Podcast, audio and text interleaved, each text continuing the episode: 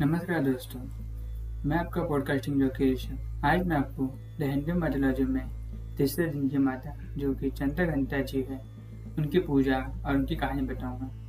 तो चलिए शुरू करते हैं। शारदीय नवरात्रि का आज तीसरा दिन है।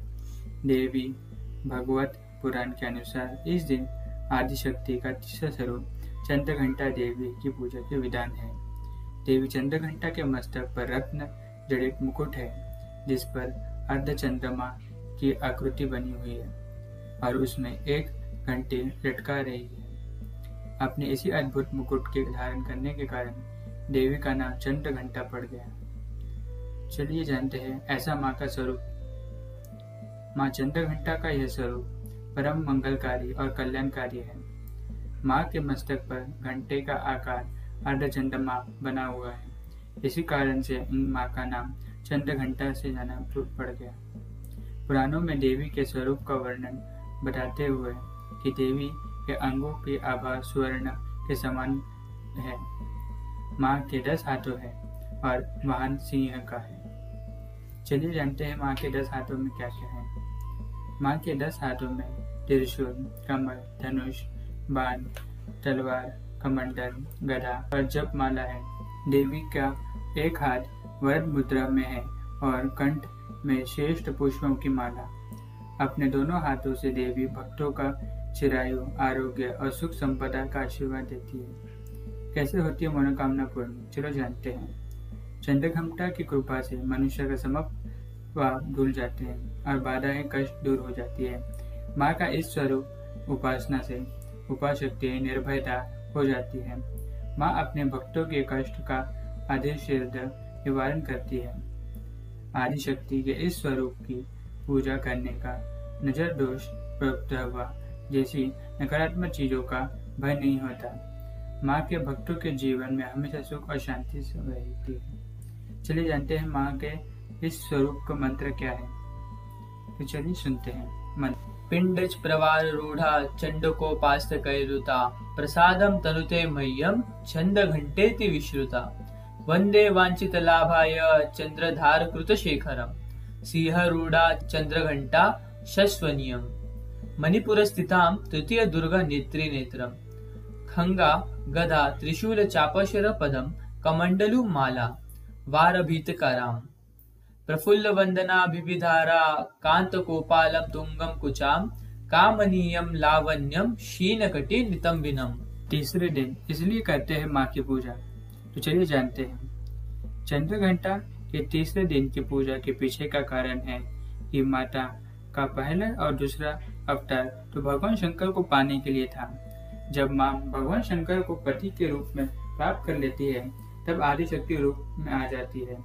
देवी पार्वती के जीवन में तीसरी बड़ी घटना के रूप में उन्हें अपना प्रिय वान वाघ मिलता है। यही वजह है कि माता वाघ पर सवार अपने भक्तों का दर्शन देती है और अभय प्रदान करती है। चलिए जानते हैं माँ को भोग क्या लगाया जाए चंद्रघंटा माँ को प्रसन्न करने के लिए श्रद्धालुओं को लाल रंग के कपड़े पहनने चाहिए। माँ को सफ़ेद वस्तु जैसे दूध या दूध से बनी चीज़ें, खीर आदि का भोग लगाना चाहिए। इसके अलावा शहद का भी भोग लगता है माता को। तो दोस्तों, अब हम जानते हैं आगे की कहानी कि माता की इस चंद्र घंटा के रूप के बारे में। देवताओं असुरों के बीच लंबे समय तक युद्ध चल रहा था। असुरों का स्वामी महिषासुर और देवताओं के इंद्र। महिषासुर ने देवताओं पर विजय प्राप्त कर इंद्र का सिंहासन छीन लिया था और स्वर्गलोक पर राजा करने लगा था। इससे देखकर देवतागण परेशान हो गए और इस समस्या से निकलने के लिए उपाय सोचने लगे। तभी वो धीरे ब्रह्मा, विष्णु और महेश के पास पहुँचे। देवताओं ने बताया, महिषासुर ने इंद्र, चंद्र, सूर्य, वायु और अन्य देवताओं को सभी से अधिकार छीन लिया है और उन्हें बाँध कर अपना स्वरलोक पर राजा बन गया है। देवताओं ने बताया कि महिषासुर के अत्याचार के कारण देवता पृथ्वी पर विचरण कर रहे हैं और स्वर्ग में उनका स्थान है। यह सुनकर ब्रह्मा, विष्णु और महेश जी ने अत्यधिक क्रोध में आ गए। क्रोध के कारण तीनों ने मुख के ऊर्जा से उत्पन्न किया। यह देवगणों के शरीर से निकली ऊर्जा भी उस ऊर्जा से जाकर मिल गई। यह दस दिशाओं में व्याख्यात होने लगी। तभी वहाँ एक देवी का अवतरण हुआ। भगवान शंकर ने देवी को त्रिशूल और भगवान विष्णु ने चक्र प्रदान किया। इसी प्रकार अन्य देवी देवताओं ने अपने हाथों के अस्त्र माता जी को दे दिए। इंद्र ने भी अपना वध एरा और एरावत को दे दिया। इसी सूर्य ने अपनी तेज और तलवार दे दी इसी प्रकार देवी ने अब महिषासुर से युद्ध के लिए पूरी तैयारी कर ली थी। उनका विशाल लय रूप देखकर महिषासुर को यह समझ आ गया था कि उसका काल आ गया है। महिषासुर ने अपनी सेना को देवी पर हमला करने पर भेज दिया। अन्य देवते और दानवों दल भी युद्ध कर पड़े। देवी ने एक ही झटके में दानवों का संहार कर दिया। इस युद्ध में महिषासुर तुम्हारा ही गया साथ में अन्य बड़े दानव और राक्षसों का संहार माँ ने कर दिया। इस तरह माँ ने सभी देवताओं को अपने बचा लिया और असुरों को अभयदान दिलाया तो ये थी माँ से जुड़ी एक कहानी। तो चलिए, अभी हम इसे आज ही खत्म करेंगे और कल फिर मिलेंगे, जो कि माँ का चौथा रूप के बारे में जानेंगे। दोस्तों, अगर आपको माँ के चौथे रूप के बारे में कुछ मालूम है फिर उनका नाम मालूम है तो हमें कमेंट सेक्शन में ज़रूर बताएँ।